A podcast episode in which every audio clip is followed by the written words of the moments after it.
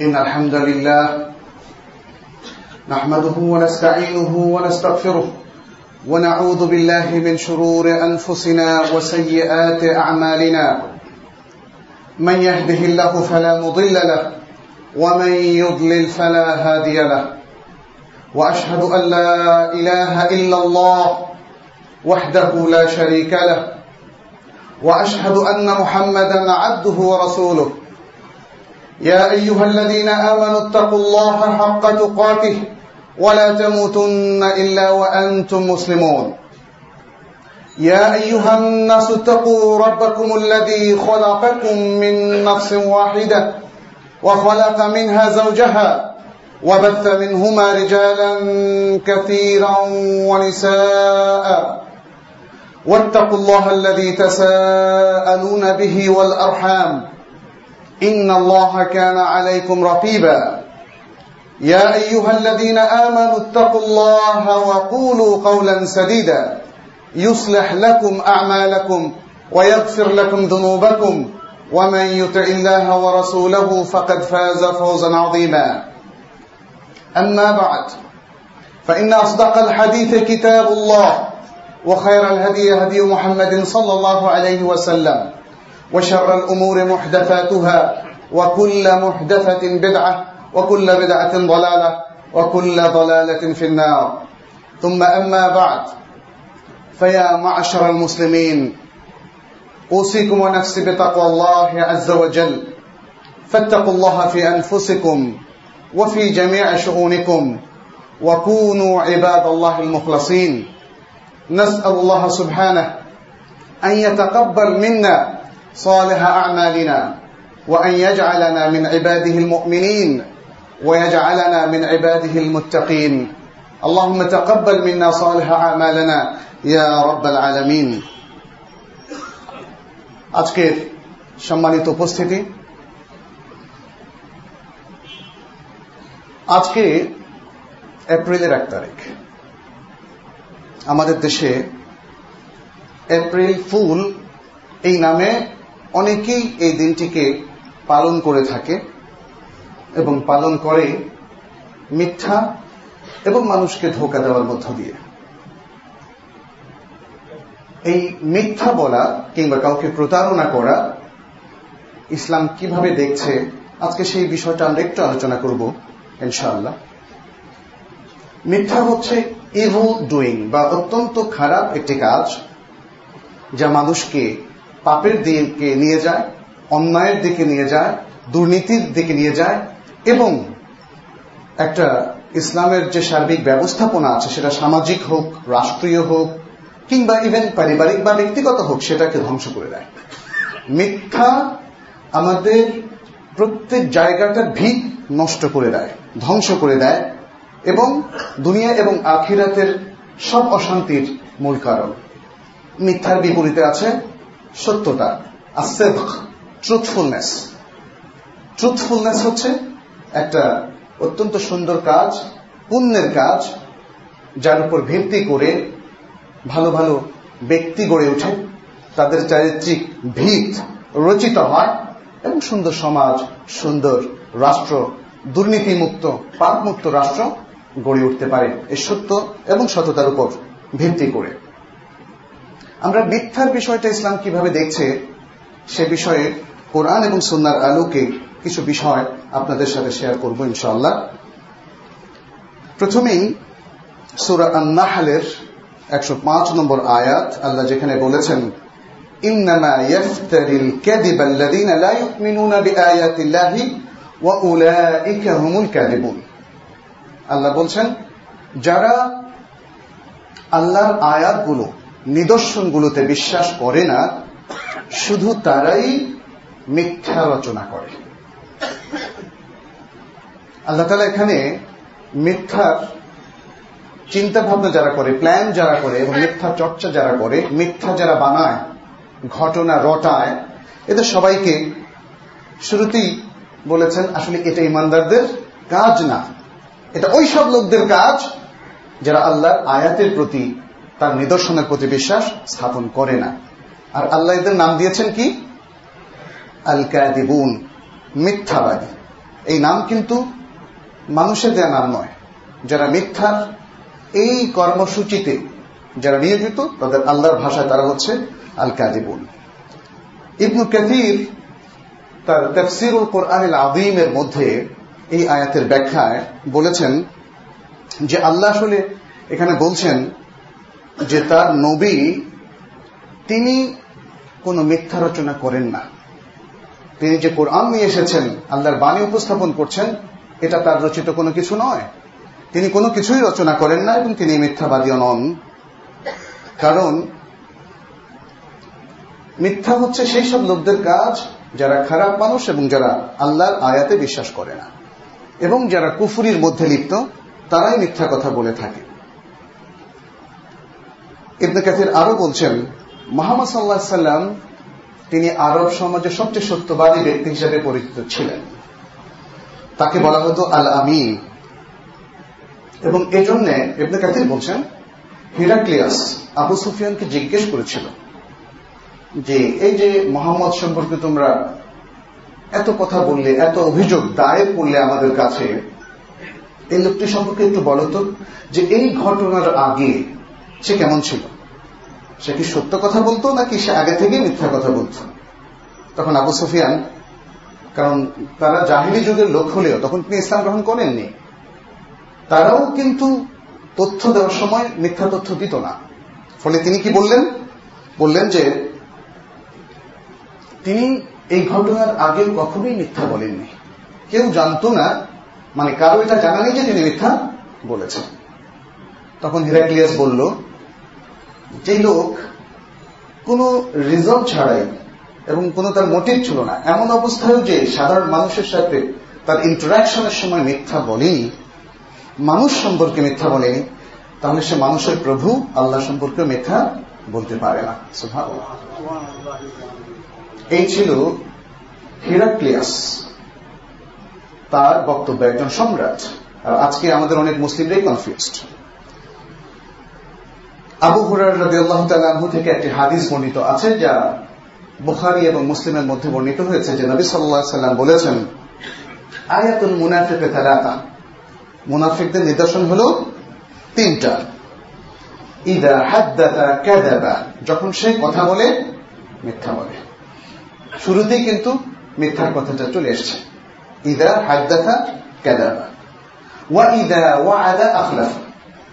যখন সে প্রতিশ্রুতি দেয়, ওয়াদা দেয়, তখন সে সেটা খেলাফ করে। এটাও কিন্তু এক ধরনের মিথ্যাই আপনি বলেছেন আমার সাথে দেখা করবেন, কিন্তু করেননি। কোন রিজল্ট থাকলে সেটা আপনি অনুমতি নেবেন। কিন্তু রিজল্ট ছাড়া যখন সেটা বাতিল করলেন, আমাকে জানালেনও না, তখন এটাও কিন্তু মিথ্যার আরেকটা রূপ। খানা। যখন তাকে আমানতদার হিসাবে দায়িত্ব দেওয়া হয়, তখন সেটা খেয়ানত করে।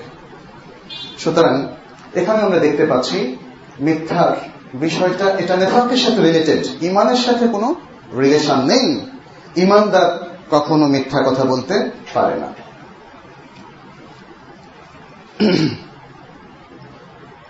সবচেয়ে খারাপ মিথ্যা কোনগুলো? এগুলো কোরআন এবং হাদিস দুটোতেই এসেছে।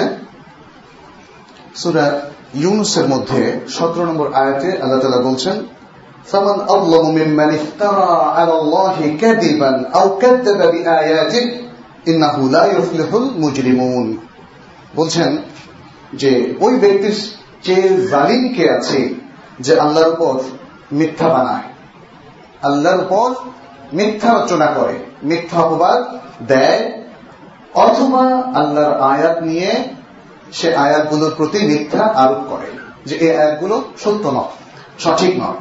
নিশ্চয়ই এই ধরনের মুজরিম, অপরাধী ব্যক্তিরা কখনই সফল হবে না। তাহলে সবচেয়ে ভয়াবহ মিথ্যা হচ্ছে সেই মিথ্যা যেটা আল্লাহ এবং রসুল্লাহ সাল্লামের বিরুদ্ধে আরোপ করা হয়। এর মধ্যে কেউ যদি ইসলামের মৌলিক কোন বিষয় যেটা কোরআন এবং সুন্নার দ্বারা সাব্যস্ত সেটাকে অস্বীকার করেন, তাহলে আল্লাহর বিরুদ্ধে মিথ্যা আরোপ করলেন। যদি কেউ রসুল সাল্লাহ সাল্লামের রিসালতকে অস্বীকার করলেন, আল্লাহর বিরুদ্ধে মিথ্যা আরোপ করলেন। যদি কেউ রসুল সাল্লাহ সাল্লাম শেষ নবী, এটা মানতে অস্বীকার করেন, তাহলে রসুল সাল্লাহ সাল্লামের বিরুদ্ধে মিথ্যা আরোপ করলেন। আল্লাহর কোন বক্তব্যকে যদি অস্বীকার করেন, এমনকি পালন করতে যদি অস্বীকার করেন, অস্বীকার, তাহলে এটাও মিথ্যা আরোপ হিসাবে গণ্য হবে। আলী রাদি আল্লাহ তালু থেকে একটা হাদিস এসেছে বখারির মধ্যে যে নবী সাল্লাম বলেছেন, আমার সম্পর্কে তোমরা কোনো মিথ্যা কথা বলো না। আর যে আমার সম্পর্কে মিথ্যা বলবে, সে জাহান নামে নিজের জায়গা নির্ধারণ করে নেবে। এই হাদিসটা বোখারিতে বিভিন্ন টেক্সটে অনেকগুলো এসেছে। এর মধ্যে যেমন, মান কাযাবা আলাইয়া মুতাআম্মিদান ফালিয়াতাবাওয়া মাকআদাহু মিনান নার কোথাও ইচ্ছা করে কথাটা বলা হয়েছে, কোথাও এমনি বলা হয়েছে। যে ব্যক্তি ইচ্ছে করে আমার উপর কোন মিথ্যা আরোপ করবে, অর্থাৎ আমি যা বলিনি, সেটা আমার বক্তব্য হিসেবে পেশ করবে, আমি যা করিনি, সেটা আমার কাজ হিসাবে পেশ করবে, আমি যা অনুমোদন দেইনি, সেটা আমার অনুমোদন হিসাবে পেশ করবে মানুষের সামনে বা অন্য কারও কাছে, তাহলে সে তার বাসস্থান আবাসস্থান সে জাহান নামে নির্ধারণ করে নিল। মুসলিমের মধ্যেও এরকম আরও অনেক হাদিস আছে। ইবনুল কাইয়িম রাহমাহুল্লাহ, তিনি তরিক আল হিজরাতাইন তার একটা গ্রন্থ, সেখানে তিনি বলছেন এই হাদিসের ব্যাখ্যায় যে সে যেন জাহান্নামকে নিজের থাকার জায়গা করে নিল। এই কথাটার ব্যাখ্যা তিনি করছেন। এর অর্থ হচ্ছে সে ব্যক্তি জাহান্নামকে তার থাকার স্থায়ী জায়গা হিসাবে গণ্য করে নিল। এটা এমন নয় যে জাহান্নামে তাকে কিছু সময়ের জন্য দেয়া হলো আর এর থেকে তাকে বের করে নেওয়া হবে। এটা তিনি বলেছেন। অর্থাৎ এটা খুবই অল্প সময়ের কোনো ব্যাপার নয়, এটা দীর্ঘ সময়ের একটা বিষয়। আচ্ছা এখন যে সমস্ত কারণে মানুষ আরও মিথ্যা বলে থাকে, তার মধ্যে একটা হচ্ছে কেনা সময়। এটা মনে হয় আমরা মার্কেটে গেলেই এখন দেখি। কেনা বেচার সময় মিথ্যা বলা? আবু আল গিফারি রাবি আল্লাহ তালাহুর একটা হাদিস রসুল্লাহ সাল্লাহ সাল্লাম বলেছেন এটি সহি মুসলিমের মধ্যে এসেছে যে তিন ধরনের লোক আছে যাদের দিকে আল্লাহ তালা তাকাবেন না, তাদের সাথে কথাও বলবেন না এবং তাদেরকে তিনি কঠিন আজাব দেবেন কোন দিন? কেয়ামতের দিন। কথা তিনি বললেন, একটু চুপ করলেন। তখন আবুদর তিনি বললেন জিয়ারসুল্লাহ এই লোকরা কারা? তিনি জিজ্ঞেস করলেন, জিজ্ঞেস করার আগে রাসুলসাল্লাহাম বলেনি, বলে থামলেন যে শ্রোতা হিসাবে যারা আছে তাদের জন্য একটা আকর্ষণ তৈরি হয় যে কারা কারা তারা? একটা ঔৎসুক্য তৈরি হয়। তখন তিনি বললেন, সেই ব্যক্তি যেটা গার্মেন্ট, পোশাক, টাকনুর নিচে ঝোলায়। টাকনুর নিচে ঝোলায়। এটা এক নম্বর।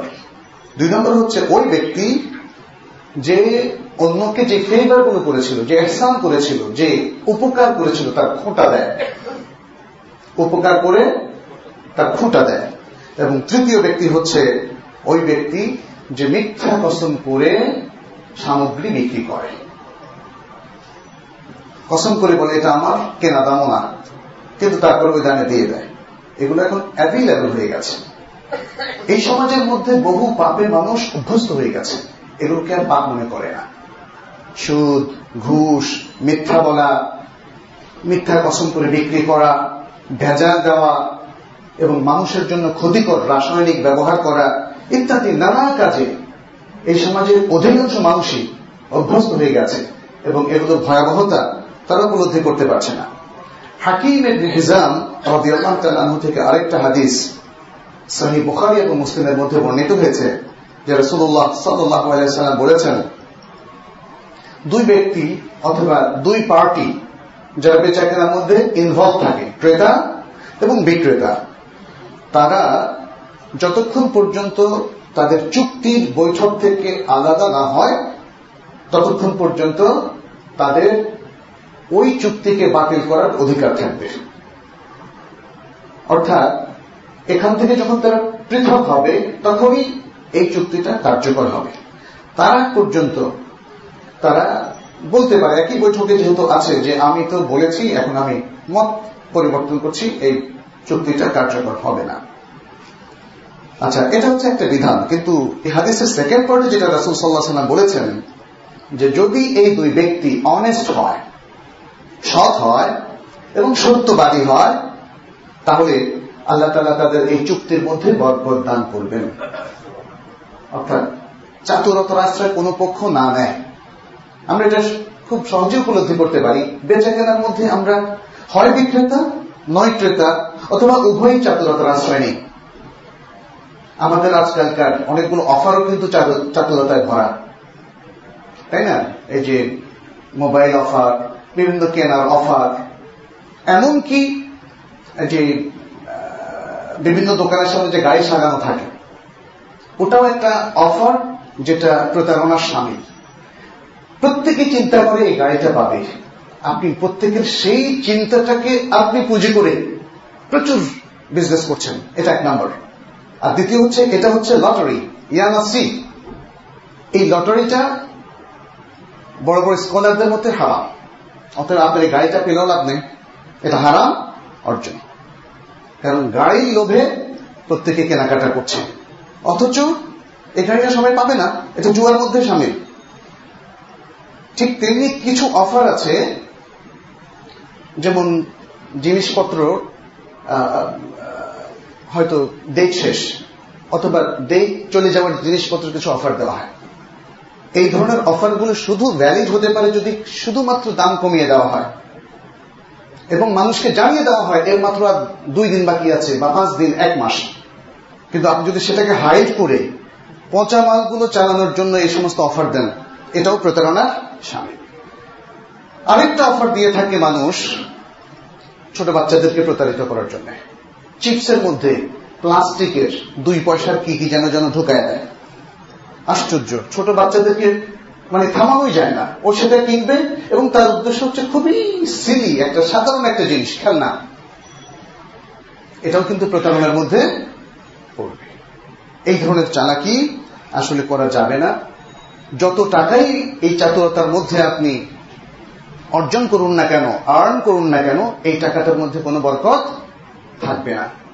যদি ব্যবসায়ী দুই পক্ষ উভয় ট্রুথফুল হয় অনেস্ট হয়, আল্লাহ তার মধ্যে বরকত দেবেন। যে কোনো এক পক্ষ যদি চাতুরতার আশ্রয় নেয়, সেখানে সবারই ক্ষতি হবে। আর যদি দুই পক্ষ চাতুরতার আশ্রয় নেয়, তাহলে ক্ষতির পরিমাণ আরও বেড়ে যাবে। এই হাদিস থেকে সেটাই আমরা জানলাম, বোখারি মুসলিমের হাদিস। শেখুল ইসলাম রহমাহুল্লাহ, তিনি বলেন যে আল্লাহ তালা মানুষকে সত্যবাদিতা এবং সততার নির্দেশ দিয়েছেন। এবং তিনি মিথ্যা এবং প্রতারণাকে নিষেধ করেছেন। নির্দেশ দিয়েছেন সত্যবাদিতা এবং সততা। দুটো কিন্তু ভিন্ন জিনিস, কিন্তু একটা আরেকটা পরিপূরক। সৎ না হলে সত্য কথা বলে না। অসৎ ব্যক্তিরা সত্য কথা বলে না। এজন্য সততা এবং সত্যবাদিতা দুটোই একটা, আরেকটা অন্যান্যভাবে জড়িত। আর আরেকটা হচ্ছে, যিনি প্রতারক, তিনি মিথ্যা কথা বলেন এজন্য দুটোকে একসাথে উল্লেখ করেছেন। যে আল্লাহ তারা নিষেধ করেছেন মিথ্যা কথা বলা এবং প্রতারণা করাকে।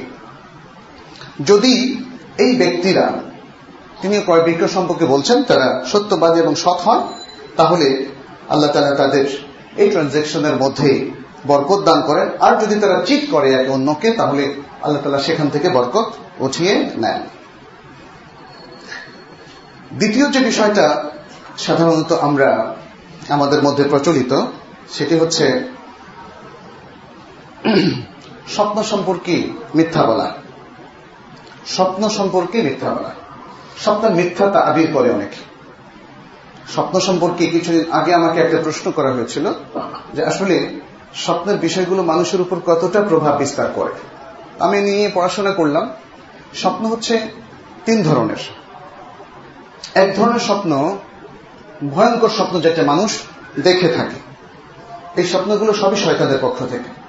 শয়তান মানুষকে মরালি ইন্টালেকচুয়ালি এবং মানে তার আবেগ সব দিক থেকেই তাকে ভয় পাইয়ে দিতে চায়। দুর্বল মন, মস্তিষ্ক সম্পন্ন একজন ব্যক্তিতে পরিণত করতে চায়। সে নানাভাবে যেমন তার বাহ্যিক বাস্তব কর্মকাণ্ডকে নষ্ট করতে চায়, তেমনি স্বপ্নের মধ্যেও তাকে বিভ্রান্ত করে। অনেকে কিন্তু স্বপ্নের এই ভয়ঙ্কর স্বপ্নগুলো দেখে ভয় পায়। চার পাঁচ দিন সে দুশ্চিন্তাগ্রস্ত থাকে। যে আবার কি হবে? এটা কি কোনো ইন্ডিকেশন কিনা? কিন্তু এর প্রসঙ্গে ওলামাদের বক্তব্য হচ্ছে, না। এই স্বপ্ন কোনো ইন্ডিকেশন নয়। এই স্বপ্ন পুরোটাই শয়তানের কাজ মানুষকে, মোমেনকে ভয় দেখানোর জন্য। অতএব এই ভয়ঙ্কর দুঃস্বপ্ন দেখে কারোই বিচলিত হওয়ার কোনো কারণ নেই।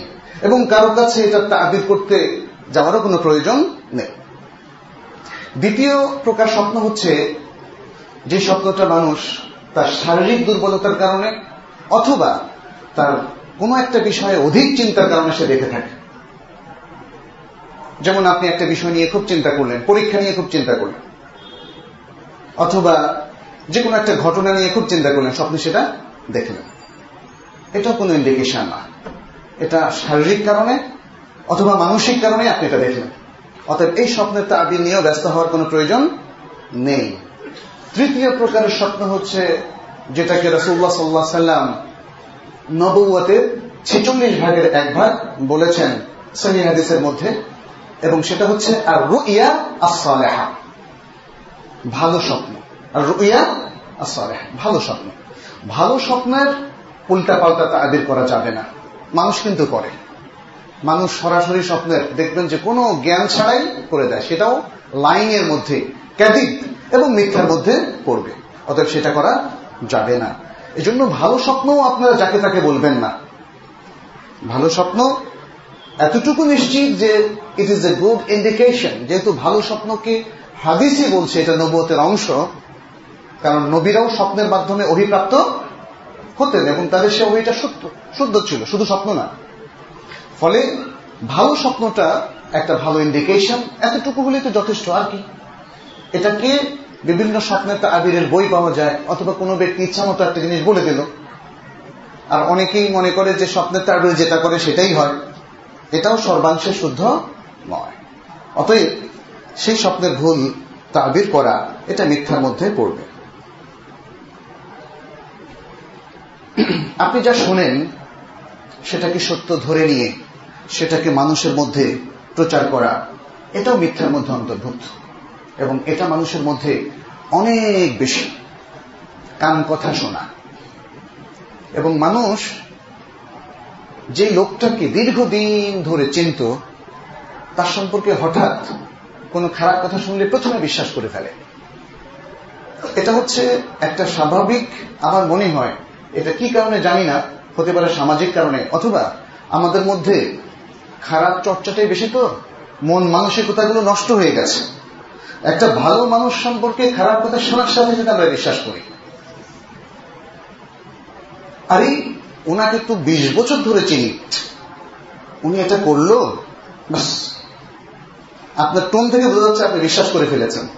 এবং সেইটাকে স্বীকৃতি দিচ্ছেন। বিশ বছর ধরে চেনেন, কোনো খারাপ কাজ করেনি। আর একটা লোক, আপনি জানেন না সে ফাঁসে কি ভালো? তার কাছ থেকে শুনলেন, শুনে করলেন আহারে, এটা ওনার উচিত হয় নাই যখনই আপনি মন্তব্য করবেন, ওনার উচিত হয়নি, আপনি কিন্তু বিশ্বাস করে ফেলেছেন, স্বীকৃতি দিয়ে ফেলেছেন উনি করেছেন।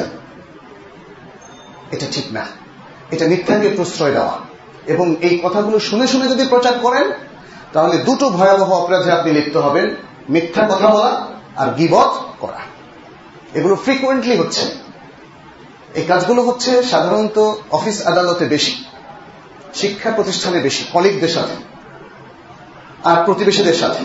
মহিলাদের মধ্যে এগুলো প্রচুর হচ্ছে। একজন আরেকজনের কথা বলতে গিয়ে হয়তো বললেন যে ঘটনা বর্ণনা করছেন। আসলে করছেন কি? গিবত। এবং গিবতের মধ্যেও সেটা গিবতকে ছাড়িয়ে ইফতেরা, অর্থাৎ অপবাদের মধ্যে চলে যায়। নামিনার মধ্যে চলে যায়। তাহলে আপনি একটা মিথ্যা কথা বলতে গিয়ে এর সাথে নিয়ে আসছেন গিবত, নিয়ে আসছেন চগলখড়ি, নিয়ে আসছেন মিথ্যা অপবাদ, আরোপ। এবং সবকিছুর মিশেল দিয়ে অনেক সময় দেখা যাচ্ছে আমরা কথাগুলো বলছি। এটা হলো মিথ্যা।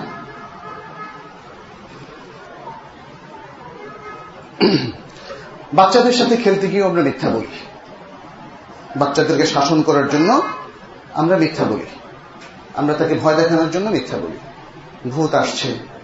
অথবা ওখানে বিড়াল আছে, অথবা ইত্যাদি নানাভাবে বাচ্চাদেরকে আমরা চিট করে ছোট সময় থেকে তাদেরকে মিথ্যায় অভ্যস্ত করে ফেলি। এখানে দেখুন, একাধিক হাদিস আছে।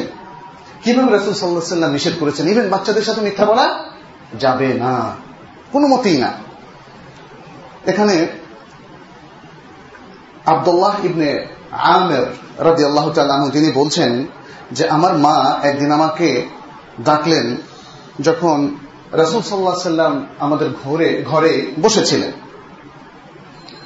আমার মা বললেন যে, তুমি আসো, আমি তোমাকে কিছু একটা দিব। তুমি একটু ছোট ছিলেন, যে, আসো, তোমাকে কিছু একটা দিব।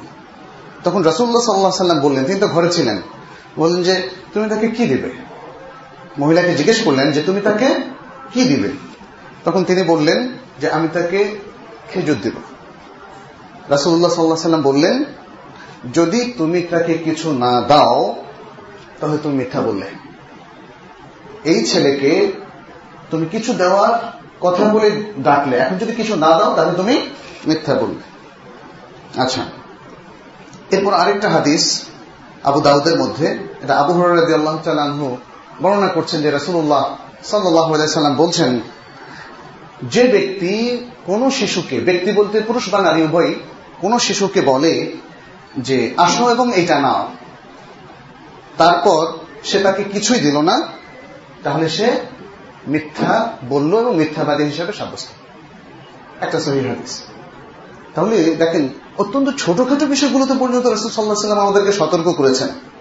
আর আজকে আল্লাহ একবার হাদ্দেথ বলে আহারাজ আমরা বিভিন্ন ক্ষেত্রে নানা বাহানায় মিথ্যার উপরে চলি, মিথ্যার উপরে প্রমোশন নেই, মিথ্যা সার্টিফিকেট করি, আছে এরকম। তাই না? মিথ্যা শুধু বলা নয়, শিক্ষা প্রতিষ্ঠানে সার্টিফিকেট পর্যন্ত জাল হয়। এবং সেই সার্টিফিকেট দিয়ে অনেকে চাকরিও নেন।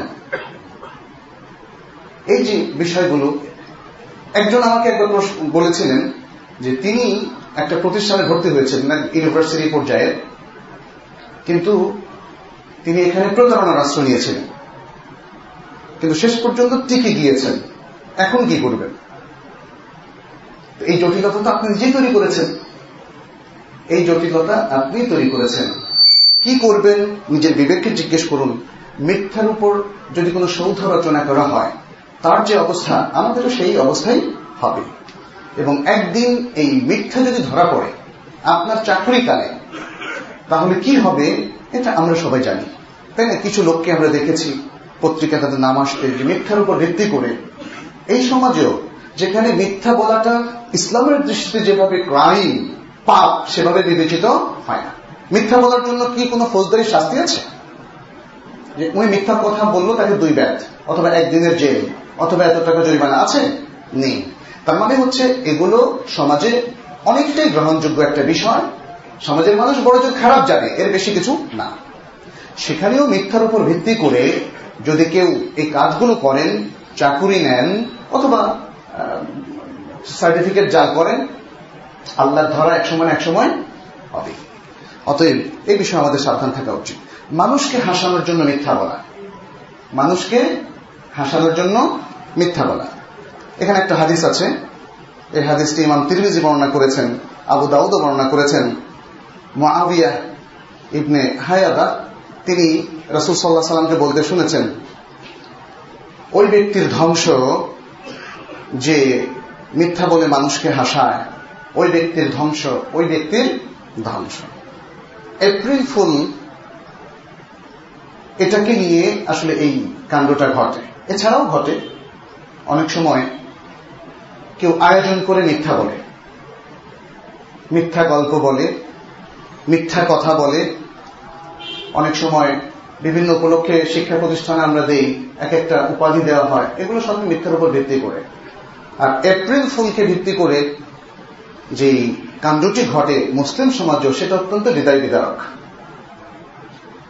কিছু কিছু ঘটনা আমি মনে হয় কোথাও পড়েছি যে এই এপ্রিল ফুল করতে গিয়ে যে বিরাট ক্ষতি কারও কারও করেছে, আজকে হয়তো পনেরো বছর, বিশ বছর পরে সে সেগুলোকে আবার স্মরণ করে, পত্রিকায় লেখে। এরকমই একটা লেখা আমি পড়েছিলাম।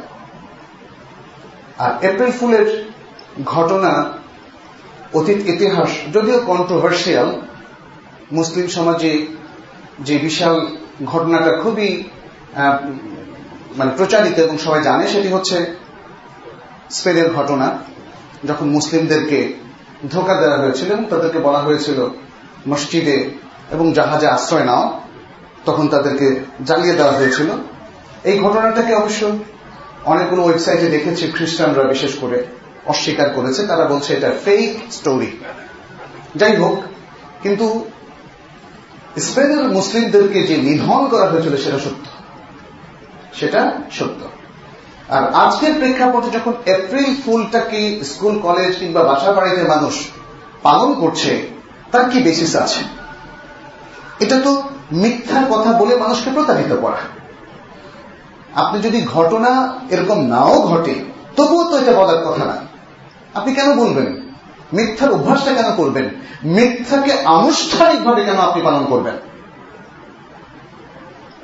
এটা কোন সুস্থ বিবেক সম্পন্ন মানুষ করতে পারে না, বাচ্চাদেরকে করতে দিতে পারে না, কোন শিক্ষা প্রতিষ্ঠানও করতে দিতে পারে না। আমি মনে করি, এপ্রিলের প্রথম তারিখ উপলক্ষে, এপ্রিল ফুল মানে বোকা বানানো। দেখুন, বোকা বানানো, মিথ্যা কথা বলে প্রতারণা করে। এ সম্পর্কে প্রত্যেক বাড়িতেই আগের সপ্তাহ থেকে আমাদেরকে সাবধান করা উচিত। যে দেখো, এপ্রিল ফুল, এটা মুসলমানদের কোন অনুষ্ঠান নয় এবং এটা করা উচিত না। আর কাজটা অত্যন্ত ভয়াবহ, নিম্ন এবং খারাপ। শিক্ষা প্রতিষ্ঠানে নোটিস করা উচিত, এপ্রিল ফুল এই হচ্ছে ইতিহাস, স্কলারদের এই হচ্ছে বক্তব্য, অতএব এই কাজটি করা যাবে না। এইভাবে একটা জনমত তৈরি হতে পারে। তখন একটা সময় আসবে যখন এপ্রিল ফুলকে উপলক্ষ করে কোনো অনুষ্ঠান বা কোনো মিথ্যা অথবা ধোকাবাজি কেউ আর করবে না। সম্মানিত উপস্থিতি, মিথ্যা অনেক শাস্তির কথা আল্লাহ তালা আল কোরআনের মধ্যে উল্লেখ করেছেন। এর মধ্যে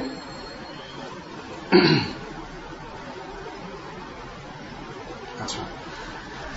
এর মধ্যে প্রথম শাস্তিটা হচ্ছে অন্তরে নেফাকি তৈরি হওয়া।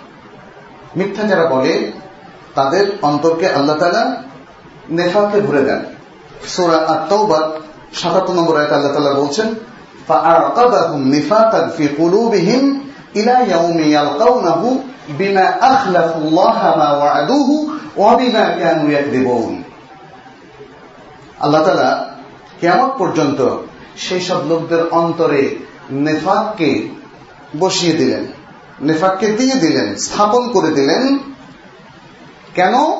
বিমা আখলাফুল্লাহ মা ওয়াদু। আল্লাহর সাথে তারা যে ওয়াদা করেছিল, সে ওয়াদাকে তারা খেলাফ করেছে। সে প্রতিশ্রুতি, আল্লাহর সাথে যে প্রতিশ্রুতি ছিল, সেটাকে তারা ভঙ্গ করেছে। এটা একটা কারণ। ওয়াবিমা কেন দিবন এবং আরেকটা কারণ হচ্ছে, যেহেতু তারা মিথ্যা বলছে। মিথ্যা এবং ওয়াদা ভঙ্গ। এ দুটোর কারণে আল্লাহ তালা নেফাককে তাদের অন্তরে বসিয়ে দিলেন।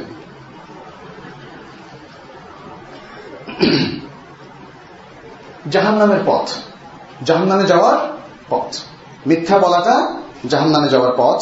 বুখারি মুসলিমের একটা হাদিস যেটা আবদুল্লাহ ইবিন মাসউদ রাদি আল্লাহ রাসুল্লাহ সাল্লাহ সাল্লাম থেকে বর্ণনা করেছেন। সেটি হচ্ছে যে অথবা সত্যবাদিতা এটা হচ্ছে পুণ্য এবং প্রত্যেক পুণ্য মানুষকে জান্নাতের দিকে নিয়ে যায়। আর একজন ব্যক্তি সত্য কথা বলতে থাকে, এভাবে বলতে বলতে একসময় তাকে সত্যবাদী হিসাবে আল্লাহর কাছে গণ্য করা হয়। আর মিথ্যা হচ্ছে ফুজুর, অত্যন্ত নিকৃষ্ট মানের খারাপ কাজ এবং এই মিথ্যা মানুষকে জাহান্নামের দিকে নিয়ে যায়। একজন ব্যক্তি মিথ্যা কথা বলতে থাকে এবং এভাবে আল্লাহর কাছে তাকে মিথ্যাবাদী হিসাবেই লিখা হয়। আমরা কেউ আল্লাহর কাছে মিথ্যাবাদী হতে চাই না। সবাই যেন আমরা সত্যবাদী হই সেই চেষ্টা আমাদের থাকা উচিত। যিনি মিথ্যা কথা বলেন, তার ডেসক্রিপশন তার স্টেটমেন্ট এবং তার বক্তব্য রিজেক্টেড প্রত্যাখ্যাত। এটা সবচেয়ে বেশি সুহান ওলামায় কেরাম চোদ্দশো বছর ধরে সবচেয়ে বেশি গুরুত্ব দিয়েছেন হাদিসের ক্ষেত্রে। কোন লোক জীবনে একবার মিথ্যা বলেছে, এটা প্রমাণিত হওয়ার পরে যত বড় স্কলারই তিনি হন না কেন, তিনি তার বক্তব্য দিয়ে আর কখনো মুসলিম ওম্মার কারও আস্থা ভাজন হতে পারবেন না। শেষ। তার ক্যারিয়ার শেষ। হাদিসের ক্ষেত্রে তার কোন বক্তব্য গ্রহণযোগ্য হবে না, কোন ক্ষেত্রে গ্রহণযোগ্য হবে না। সুতরাং সমাজে যে ব্যক্তি মিথ্যাবাদী হিসেবে পরিচিত, তার সাক্ষ্য আসলে আদালতে গ্রহণ করা উচিত নয়। কারণ বোঝাই যাচ্ছে যিনি মিথ্যা বলেন, তিনি মিথ্যা সাক্ষ্য দিতে পারেন। এবং সেটা রিজেক্টেড এর পক্ষে অনেক দলিল আছে। আচ্ছা মিথ্যাবাদী তার এই দুনিয়া এবং আখিরাতে উভয় জগতে তার শাস্তি হবে এবং তার একটা শাস্তি হচ্ছে আখিরাতে, যে তার যেহেতু মুখ দিয়ে সে মিথ্যা বলেছিল। এই মুখের মাংসটা তার মাথার পেছনে ঝুলিয়ে দেওয়া হবে। সুরা জুমার ষাট নম্বর আয়াত।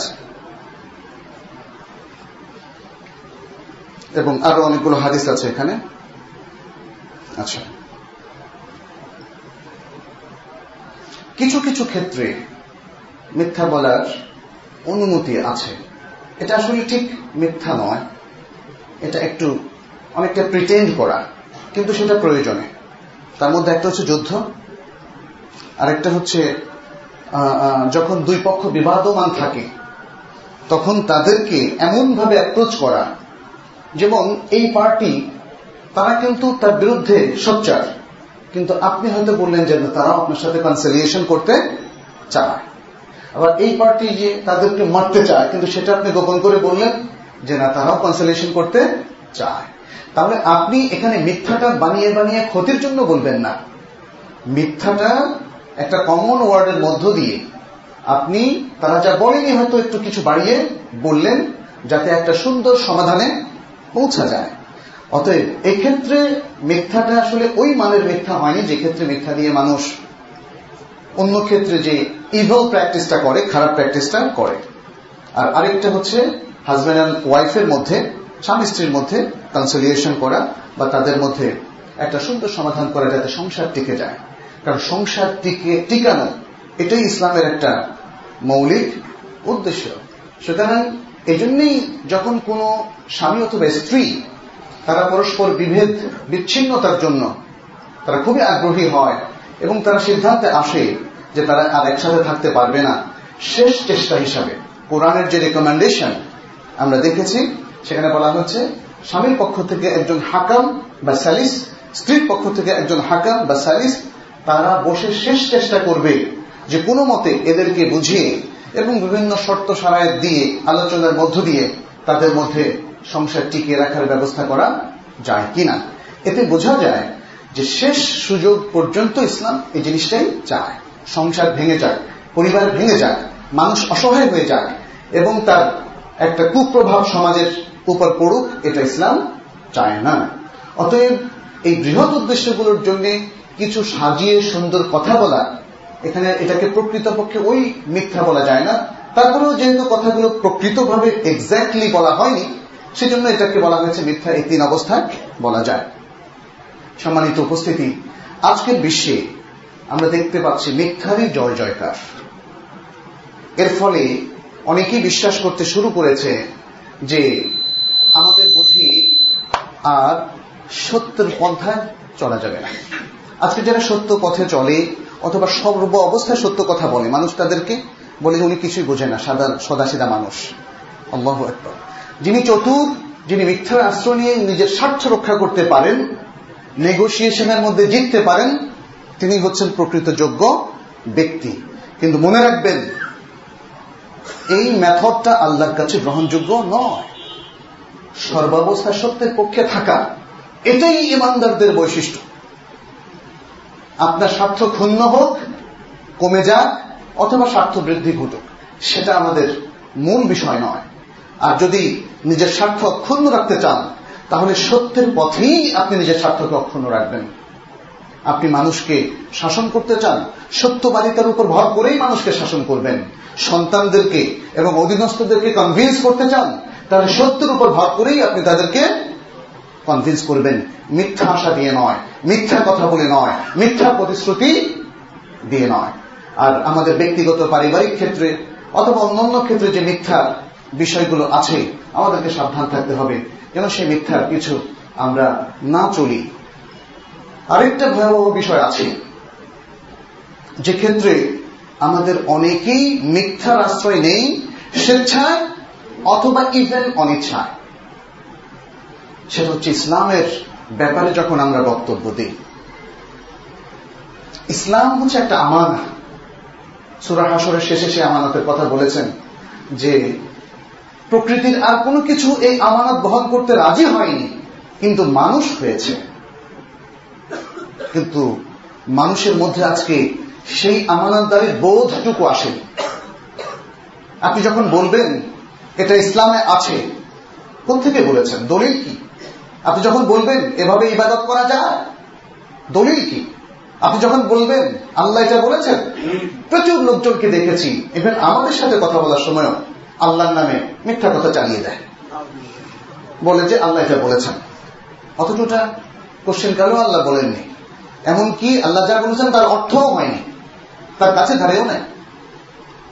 মানুষ এতটাই সাহসী হয়েছে মিথ্যা বলতে বলতে যে সে বুঝতে পারছে না যে আল্লাহ সম্পর্কে মিথ্যা বলা যায় না।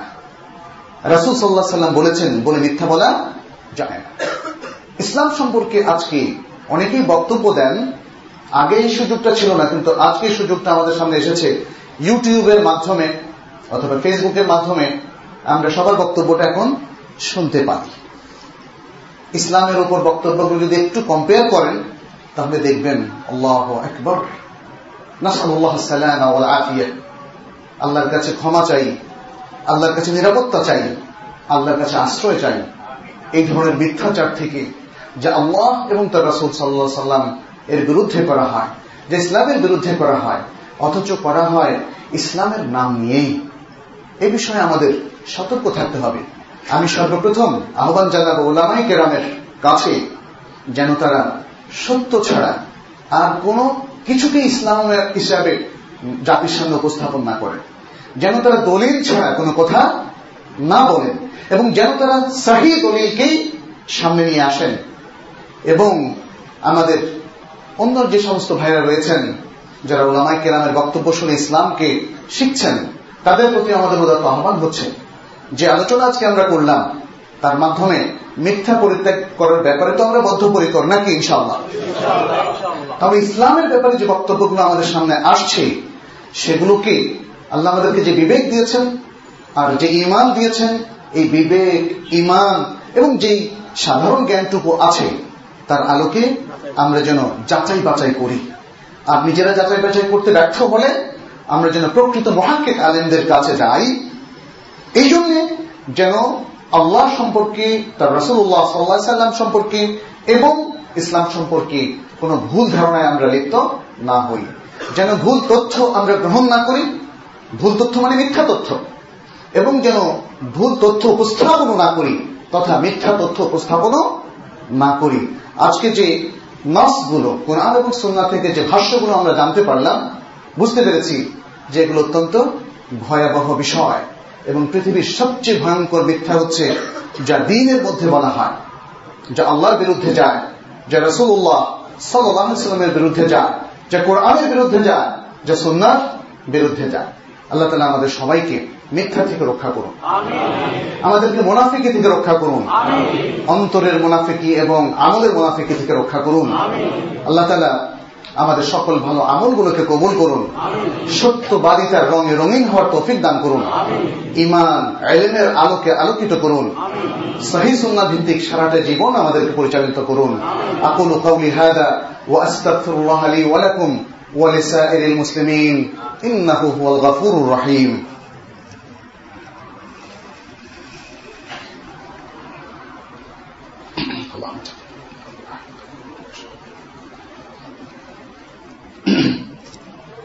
الحمد لله رب العالمين والصلاة والسلام على نبينا محمد وعلى آله وأصحابه أجمعين معشر المسلمين أوصيكم ونفسي بتقوى الله واتباع سنة نبينا محمد صلى الله عليه وسلم وباجتناب الكذب والافتراء وباجتناب الغيبة والنميمة وكل ما يخالف كتاب الله وسنة نبيه صلى الله عليه وسلم. وكونوا عباد الله الصادقين وآمنوا بالله ورسوله وكونوا صادقين مع الله وصادقين مع عباد الله نسأل الله سبحانه أن يجعلنا من عباده الصادقين المؤمنين المخلصين সম্মানিত মুসলিয়ান কেরাম আজকের এই দিনের প্রেক্ষাপটে মিথ্যাবাদিতা সম্পর্কে আজকে যে বিষয়গুলো আমরা বললাম আসুন, আমরা জীবনের প্রত্যেকটা ক্ষেত্রে মিথ্যাকে পরিহার করি। হোক সেটা আমার পরিবারের ভেতরে, পরিবারের সদস্যদের সাথে, আচরণের ক্ষেত্রে, কিংবা বাজারে, বন্দরে, যেখানে অনেক বেশি মিথ্যার প্রচলন আছে, অথবা প্রশাসনিক ক্ষেত্রে, কিংবা বিচার কার্যের ক্ষেত্রে, অথবা শিক্ষা ক্ষেত্রেও আজকে সর্বত্র মিথ্যার ছবল আমরা লক্ষ্য করছি। আজকে হয়তো অনেকেই বলছেন যে মিথ্যার এত প্রচার, প্রসার, সেখানে সত্যের কি কোনো জায়গা হবে? একইভাবে আজই কথা হচ্ছিল আমাদের আরেকজন ভাইয়ের সাথে, তিনি প্রশ্ন করেছিলেন, সুদের এত প্রচার, প্রসার, সুদ কি, সুদ মুক্ত কি আমরা হতে পারব? অর্থাৎ তিনি অসম্ভব এই কথাটাই বোঝাতে চাচ্ছেন। এগুলো সত্য নয়, সঠিক নয়। আপনি শুরু থেকেই অন্যায়ের কাছে, মিথ্যার কাছে, পাপের কাছে আপনি আত্মসমর্পণ করবেন। এটা কি করে হয়? যতক্ষণ পর্যন্ত একজন ব্যক্তির মধ্যে ইমান থাকে, সে কোনো পাপের কাছে আসলে মাথা নত করতে পারে না, পাপকে অ্যাকসেপ্ট করতে পারে না, পাপে অভ্যস্ত হতে পারে না। রাসুল সাল্লাহামের যুগে যখন ওহি ছিল না তখনকার সময়টাকে বলা হয় ফাতরাতুমিনার রসুল। রাসুলগণ থেকে তারা ডিটাচ হয়ে গিয়েছিল প্রায় পাঁচশো বছর ধরে। এবং সঠিক ধর্মগ্রন্থ, তাওরাত এবং ইঞ্জিলও ছিল না, সেটা বিকৃত হয়ে গিয়েছিল। জাহিলিয়াত আর জাহিলিয়াত, মারামারি, কাটাকাটি, দুর্নীতি, পাপ। কিন্তু সেখানে সেখানে তো আলো এসেছিল। সেখানে তো মানুষ হেরাই পেয়েছিল। সে সমাজটা সুন্দর হয়েছে। একদম পুরো জাহিনী সমাজকে খুব অল্প সময়ের মধ্যে কোরআন সুন্দর আলোকে রসুল সাল্লাহ সাল্লাম সুন্দর করলেন। আর আজকে কেন অসম্ভব সেটা? কোরআন সন্না যেভাবে নাজেল হয়েছিল, আজকে কি সেই কোরআন সন্না সেরকম সতেজ আমাদের কাছে নেই? কোরআন সন্না কি কোনো বিকৃতি এসেছে? আসেনি। তাহলে ওম্মা মনোবল কেন হারাবে? কেন আমরা ভাবব যে পাপে আজকে সারা বিশ্ব ছেয়ে গেছে, সে পাপ থেকে আমাদের মুক্তি নেই, অবশ্যই আছে। আমি, আপনি নিজেকে মুক্ত করুন। আমাদের পরিবারকে আমরা মুক্ত করি এবং এই মনোবলটা যদি অটুট রাখি, এটা সম্ভব। কোন দিকে অসম্ভব? শুধু প্রসারের কারণে আপনি বলবেন, এটা ইন্টালেকচুয়ালি সম্ভব, বাস্তবভাবে সম্ভব। নানাভাবে এটা সম্ভব। অতএব আসুন, মনোবল হারাবো না, সত্যের চর্চা করি। মানুষ যাই বলুক না কেন, সত্যের চর্চার মধ্য দিয়ে আমরা সৎ মানুষ হওয়ার চেষ্টা করি, সততা এবং সত্যবাদিতাকে সমাজে প্রতিষ্ঠিত করার চেষ্টা করি, মিথ্যাকে বর্জন করি, মিথ্যাকে না বলি এবং মিথ্যুকদের সংসর্গ আমরা বর্জন করি আর তাদেরকে নসিহাত করি, তারা যেন সত্যের দিকে ফিরে আসে, তারা যেন তহবা করে। যেহেতু আল্লাহ তালা কোরআনে বলেছেন কুলিয়া ইবাদিয়াল্লাযীনা আসরাফু আলা আনফুসিহিম লা তাকনাতু মির রাহমাতিল্লাহ ইন্নাল্লাহা ইয়াগফিরুদ যুনুবা জামিআ হে আমার বান্দারা, যারা নিজেদের উপর জুলুম করে ফেলেছ, পাপের মাধ্যমে, মিথ্যার মাধ্যমে, মোনাফিকের মাধ্যমে এবং দুর্নীতির মাধ্যমে, তোমরা আল্লাহ রহমত থেকে নিরাশ হয়েও না। নিশ্চয়ই আল্লাহ সকল পাপকে ক্ষমা করবেন। আসুন আমরা তহবা করি।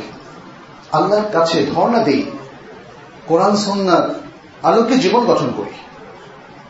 তাহলেই সত্যবাদিতা সহজ হয়ে যাবে এবং মিথ্যা আমাদের জন্য দুরূহ হয়ে যাবে, যাতে আজকে সমাজের অধিকাংশ মানুষ অভ্যস্ত হয়ে গেছে। আল্লাহর কাছে দোয়া করছি, তিনি আমাদেরকে কবুল করুন। আমাদের প্রচেষ্টাগুলোকে তিনি কবুল করুন। আমাদেরকে সঠিক পথের দিকে হেদায়ত দান করুন। শেষ নিঃশ্বাস পর্যন্ত আমাদের সকলকে হৃদয়তের উপর রাখুন। কোরআন এবং সুন্নার উপর রাখুন। আমাদের জাতির সব লোককে সঠিক এলেনের সন্ধান দান করুন। এবং সেই বিশুদ্ধ এলেনার আলোকে তাদেরকে আলোকিত করুন। আমাদের সবার হাজতকে তিনি পূরণ করুন পূরণ করুন। আমাদের মধ্যে যারা অসুস্থ আছে, তাদেরকে সুস্থতা দান করুন। আমাদের মধ্যে যাদের দুশ্চিন্তা রয়েছে, টেনশন রয়েছে, অস্থিরতা রয়েছে, সেগুলো আল্লাহ তালা দূর করে দিন। আমাদের সমাজকে শুদ্ধ করুন, আমাদের আমলকে শুদ্ধ করুন, আমাদের সন্তান সন্ততি সবকিছুকে তিনি বরকত দান করুন। হাদা ওয়াসাল্লু ওয়াসাল্লিমু আলা নবিয়িনা মুহাম্মদ। وعلى آله وأصحابه أجمعين. فقد قال الله سبحانه إن الله وملائكته يصلون على النبي. يا أيها الذين آمنوا صلوا عليه وسلموا تسليما. وقال النبي صلى الله عليه وسلم من صلى علي مرة صلى الله عليه بها عشرة.